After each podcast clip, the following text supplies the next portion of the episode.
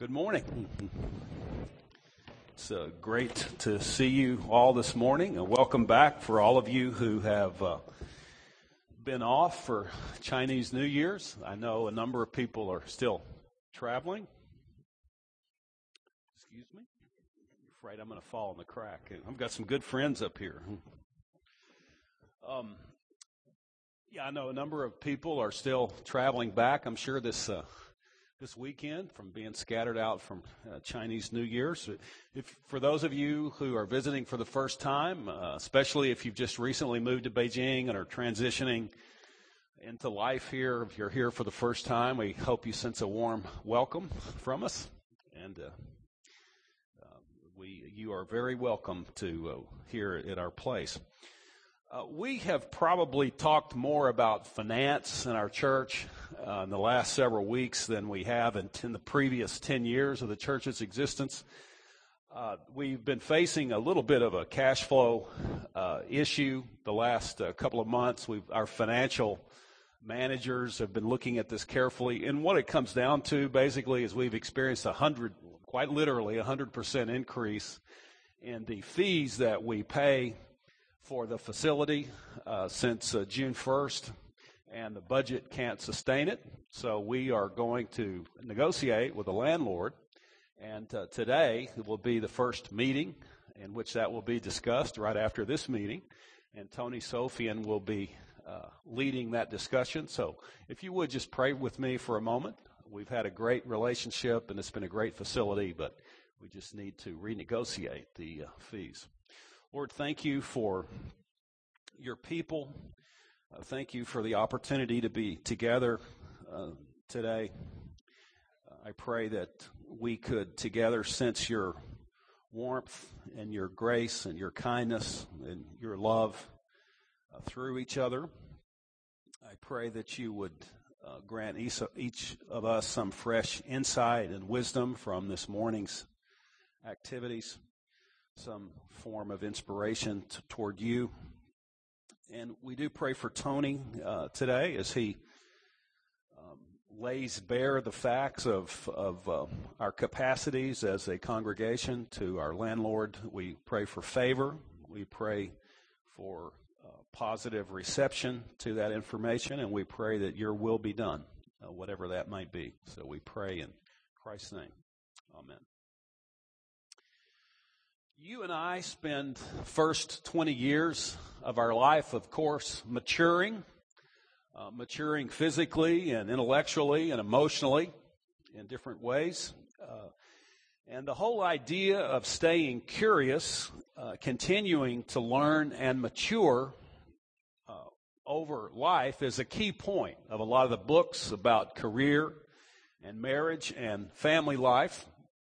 Uh, for the last uh, three weeks, we've been engaged in a teaching series on the Bible's teaching about spiritual uh, maturity.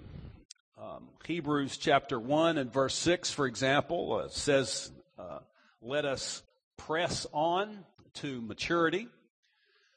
The scripture defines the spiritual life as beginning at some point when God opens our eyes to the beauty of Christ. Uh, we gain an interest in Him and in His identity and His work. We believe in Him.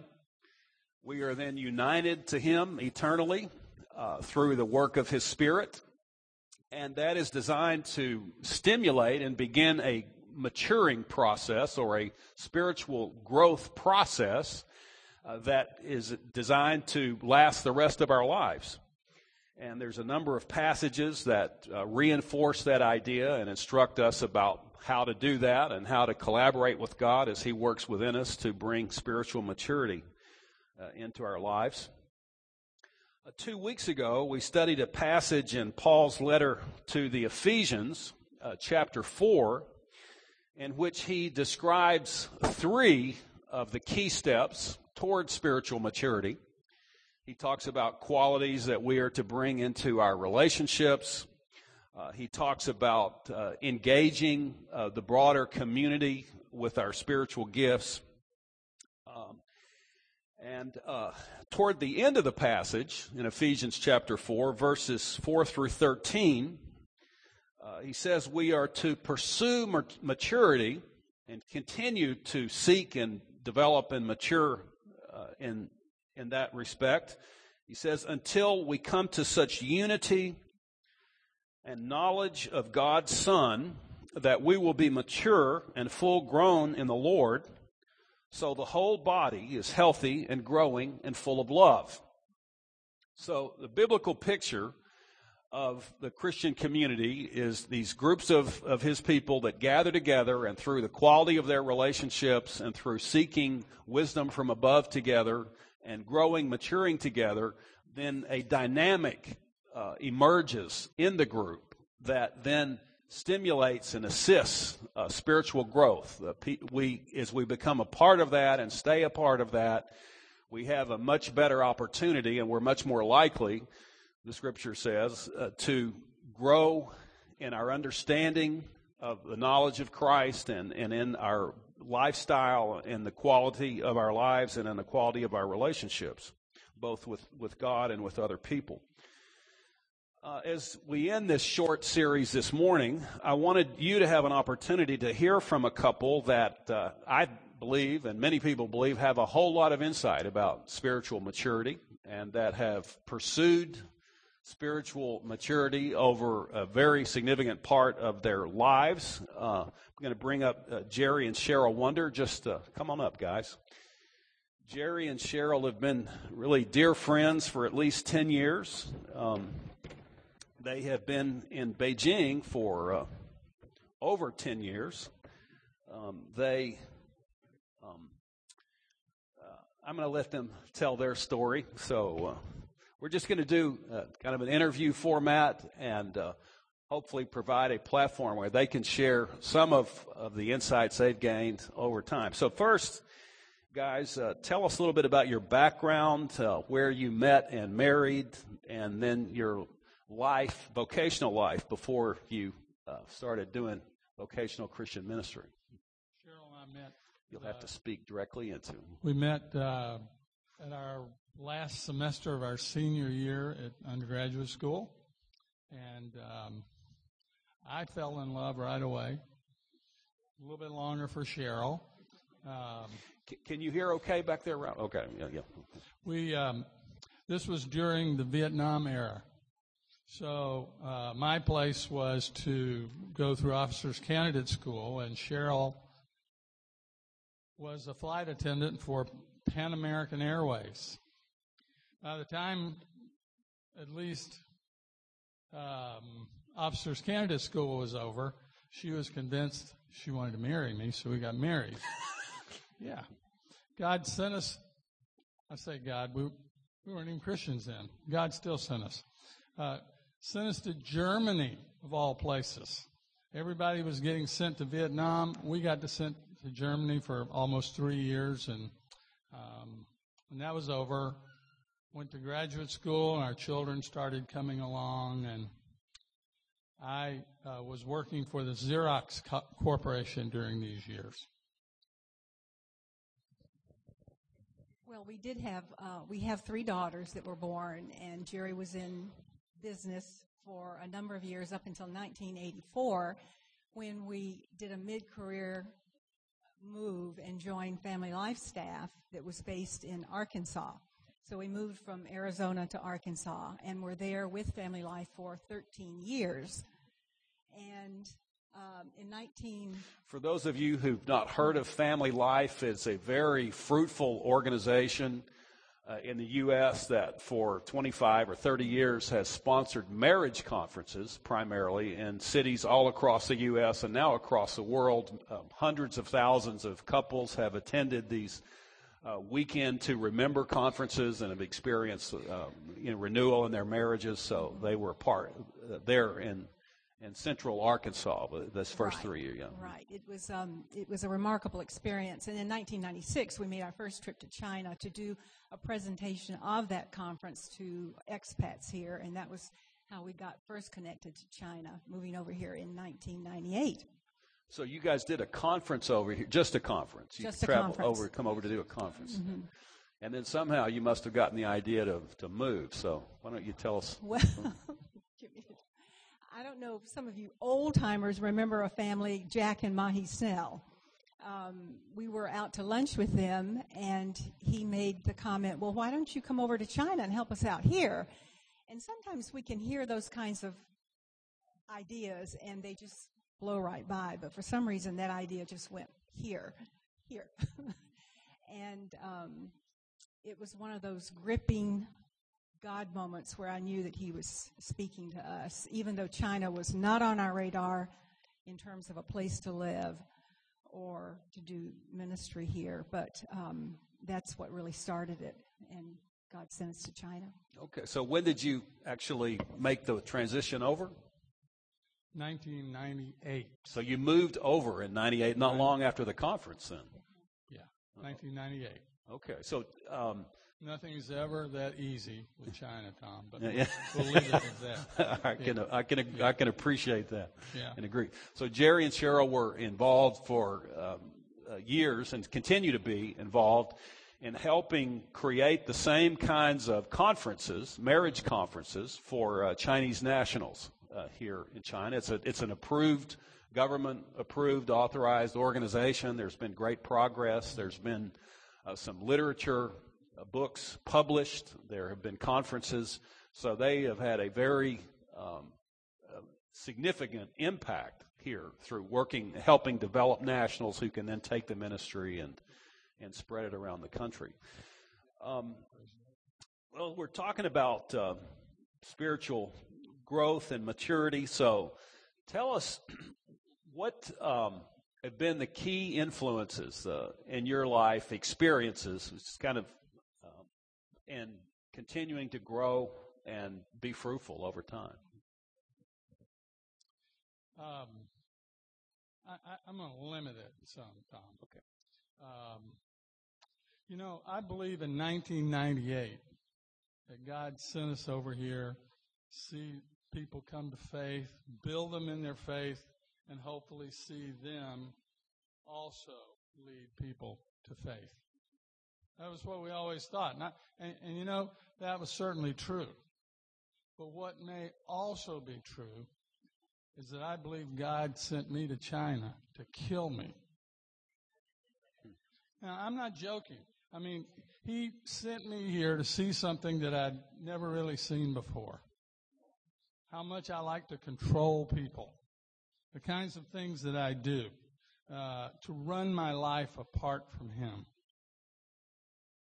To refuse to accept any kind of limits on my life to be unwilling to accept that some of my Christian brothers and sisters have greater gifts than I do. I just would not accept it. And I really believe God sent me here to kill me. You know, you're reading the Bible, I think it, God, God can be seen as a murderer. He wants to change you. So one thing that was very significant. We'll teach on that next week. One thing that was very significant was in 2003, Cheryl and I were invited to participate in something called LEAD, L-E-A-D, and it was um, uh, originally put together by Prof. Hendricks out of Dallas Seminary. And a few couples and us, we went to Singapore and went through this. It's a time that you learn about yourself, learn about your marriage, learn about your ministry, learn about your life plan, what you want to do. You sort of get filleted uh, and, and laid open, but in a decent way, anyway. Except for one way. You, you guys all know Bruce um, Edstrom. Edstrom, who's come here. Bruce was doing the marriage and family part. And at the end of the time, he said, Jerry, I think you and Cheryl are settling for closeness and calling it intimacy. And I just thought, what the heck? Who are you? You don't even know me. You, I mean, we've been here four days and you're saying something like that. And besides that, I teach on that stuff. Well, he- he began to, you know, just to show some things, and I, I would not accept it. I would accept to study about it. So they gave us some assignments when we left, and uh, for about 30 days or so, we studied on these, and I was still having some difficulty. And I, I, I don't know whether Cheryl or I came up with the idea, but uh, our middle daughter was at that time was studying at um, Mars Hill Seminary under Dan Allender. And she said, and we knew Dan, and and she said, well, why don't we, we're going up there to visit Karen, why don't we spend a little bit of time, uh, ask Dan if he'll give us a little bit of time. So we did. It was during that time with Dan that I learned some of the most destructive, disruptive relational information I've ever learned. I found out I'd been sexually abused by my mom as a boy. I was so angry at my mom. But I was much more angry at God. And I kept thinking, God, who are you? Who, what kind of God are you? Here I was, a defenseless little boy. What were you doing? If you're everywhere, why didn't you step in there? That was hard. That was very hard. Maybe a month, month and a half later, I attended a male um, sexually abused workshop. It was pretty hard as well, but it was also pretty, pretty helpful. Because it was there that I began to learn that what God was trying to show me was I cannot keep this rock slammed over my heart. That what he wants me to do is to take the cover off of it and allow the truth of the Lord to shine on all those places that are there. All that muck, all that hurt, all those lying, all that loss, all that unwillingness, all those pushing myself, all of that that was not good needed to see the light of God. The last day we were sent into Seattle to just buy a few momentums. Uh, the time there, and we come back and we share them with other men that were there with us. There were two things that I bought. One, one was a, a fishing hat. Had fly fishing Seattle on it, and and I just said I wanted. I bought this because I like to fly fish, and I, every time I put it on, I want to remember that there are good sides of life that God provides. And Dan stepped in there and he said, he said, yes. And every time someone asks you about that hat, you say to them, this is not just any hat. This is a hat that means this. The other thing I bought was a little book light that I put on, you know, for reading in bed at night. Every time I turn that light on, I remember 1 John 1 5. This is the message I heard from him and proclaimed to you God is light, and in him there's no darkness at all. So, again, in that, God, what I was learning was we have to rip off our heart and allow the light of Christ's truth shine in there. More and more more and more. Shine in there. Well, um, say more, Tom, but I'm going to let my wife on. Uh, that, that had a lot to do with my maturing. Sure, absolutely. I'm sure. Yeah. There is a theme you'll hear too in terms of what we believe um, maturity will be as one gets older and in their years. Um, and I hope it will be encouraging to you in some ways. And it's, yeah, just let me tell you my story and you'll see what I mean. In my 20s and 30s, and really in my 40s, I, my priority was to maintain control. Um, I wanted to project myself as being composed and competent, in control, and that really was the way I made my life work for, for a number of years. Um, but I was always plagued by this internal anxiety that if I was supposed to be competent, then how was I going to know really what people wanted from me, and would I be able to offer that? And would I really have an impact where I wanted to have an impact? And it just it created a lot of dissonance internally for me. I think um, there was growth, there was emotional maturing, as Tom referred to uh, earlier. There's, of course, from life experiences, we, we learn how to handle life well. And spiritually, there was intellectual growth as well. But I think the way I would describe that is that there was no real heart growth. And um, there's a friend, Bruce Edstrom again, that says that we live with our hearts asleep. And what awoke in my heart was a disruption.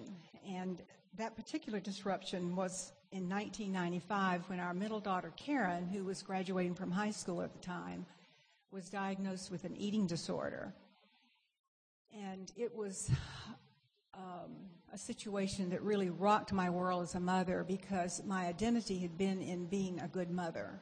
And the, the underlying premise of an eating disorder is that the, the person does not feel loved. And for me to think that my daughter was growing up not really feeling loved was just devastating for me.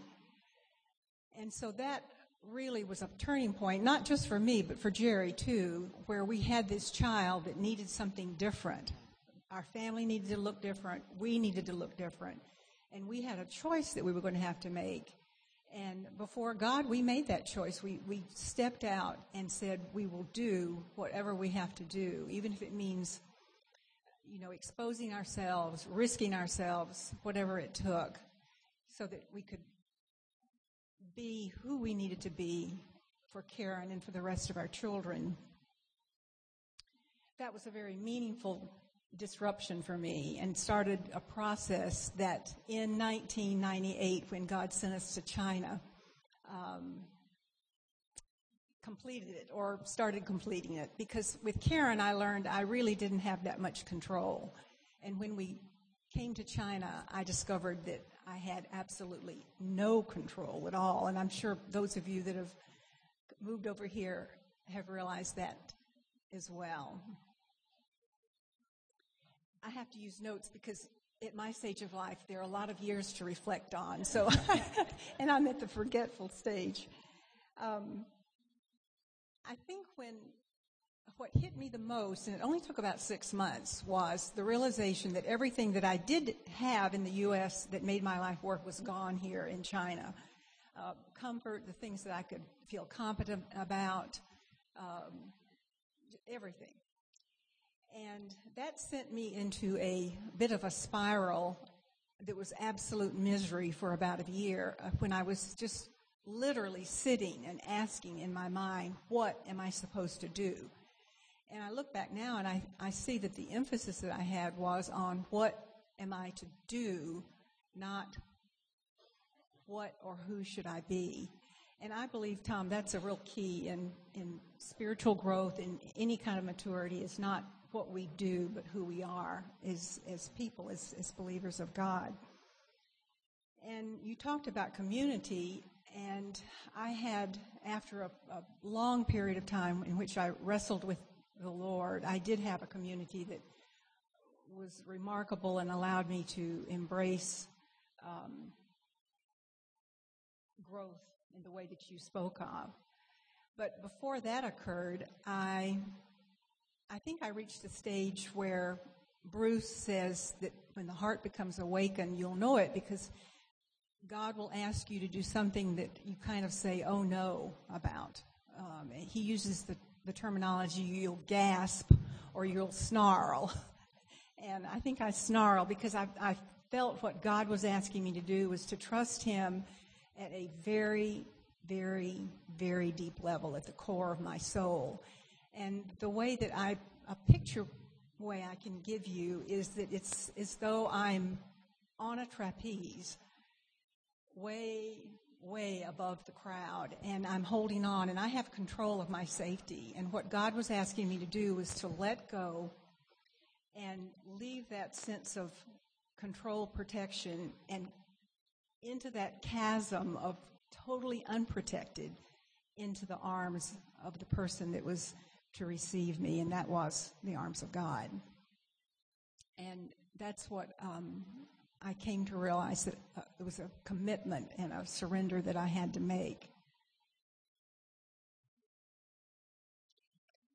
I think I'm almost finished. Did you? Okay. Um, I think the, the thing that is so freeing about that, Tom, about the heart growth, is that it gives, it gave me freedom, and I think it gives everyone freedom. Um, the focus for my life became not what I could do and how people would see me or receive me, but, but for me to be free, to be genuine, to be real, um, to be present with people in a way that, that God could use me if He chose to, or, or not use me but that impact, my impact on a person was not the most important thing. It was to, to see that person and to um, know them in a way that I had not been able to do with people. And it's just been, it's been, it's been a wonderful thing. I, I think if, if, I was going to summarize what I'm hearing uh, from Jerry and Cheryl, it's uh, well several things. First, that you know God is much more interested I think the scripture teaches and experience certainly demonstrates that he, he's, he's up to a whole lot more than you and me just being good Christian people. Uh, that in the sense that we learn a certain ritual or we develop certain habits of life, you know, church going, giving, you know, serving a little bit in, in whatever ways that what what what the scripture teaches and and uh, is that God is desires to move really, really deeply into our mind and heart and begin a work of transformation there. And that's that's a, involves a whole lot more than simply you know religious kinds of activities and rituals. And the way that he catalyzes that uh, often is that he will bring some real big struggle or issue into our life that we can't manage with our own resources. I mean, life has worked well uh, given that we develop all ways of doing life and doing it effectively. But the Lord is very, very uh, competent and capable and skillful, and at some point in life, blocking uh, the way that we've made life work. Uh, and if you've not reached that point uh, yet, you probably will. And so when we reach some of those kinds of crossroad experiences, then we get some choices to make. Uh, we can choose, as, as some do, to move into different kinds of addiction in which we, we just anesthetize the pain that the circumstances that we are into are causing. We could do that with food or alcohol or some type of drug, or we can do it with work. We can do it with sex, and we can do it with all kinds of, of addictions that uh, enable us to just sort of distract ourselves from what is going on. Uh, or we can begin a process of learning about ourselves uh, much more deeply. And so the experience, what you know, Jerry used the word, uh, God is a murderer. I think what he, if I was going to paraphrase, or what does he mean by that? That means that God's love is very, very high. And he has some very long term goals for us. And like a really, really good coach, who has all the information and he wants the very best for us, he is willing to push us in directions that we will normally not choose to go. He will orchestrate relationships or circumstances or events in which, oh my gosh, we just can't do life in the way that we've done it before because He wants us to move into a deeper understanding of Him and His trustworthiness and His reliability and His reality. He shows up in those moments. This very morning, uh, before I was just about to come over here, I got a phone call from a very dear friend in the States who's uh, uh, and we talked. we're able to talk for just very briefly. Life has worked very well for this friend for a long time.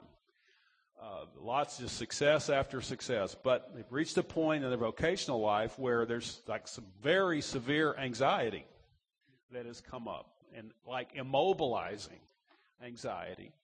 And so the question: What do I what do I do now?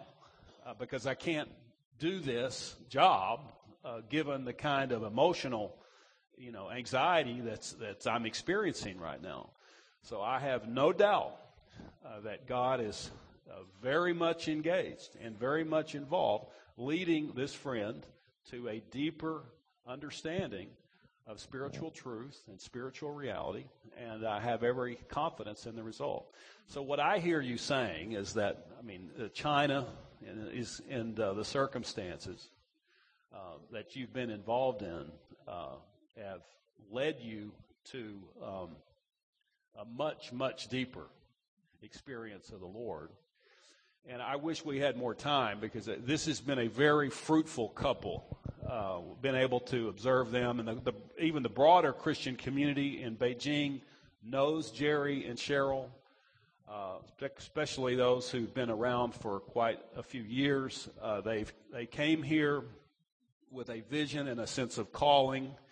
Uh, they persisted in that calling through some very uh, difficult circumstances and experiences. Uh, in fact, they're, they're moving back to the States later this spring, but they will continue to travel back and forth. Um, but the amazing news is that God has done two things through Jerry and Cheryl in my observation, the observation of a whole lot of believing people in Beijing, uh, first, he fulfilled and has fulfilled and is fulfilling the vision that brought him over here. Uh, they have really been able to make a contribution, an enduring contribution, by working with nationals and equipping them to do these uh, marriage and family conferences and to provide inf- information that is definitely not generally available in this country, and that organization is stable and founded and growing and developing, and it's a great piece of work. So God did that, and then secondly, uh, He has made them into two of the finest people, more even more so, two of the finest people that you'll ever meet, uh, people that are delightful to be around and that know Christ and make Him known. So, thanks so much. Any any other? Uh, I'll have one quick more quick thing. When all this started happening, I was in my late 50s, and, and I remember the anguish that I felt for not knowing these truths, being forced to make these choices earlier in my life because you have a lot of loss and a lot of regret. But I, I have come to realize that this maturing process does take our entire lifetime, Tom. And, and I look forward to more disruption. And, but now I view it as wanting to live through it with grace and by His grace. And it, it takes on a completely different meaning for me.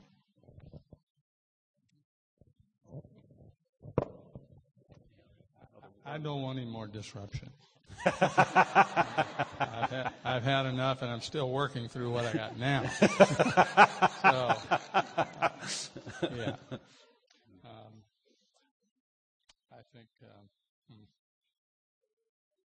God is good, uh, even even in the midst of some very difficult things. I, I really do believe God brought me to China to kill me.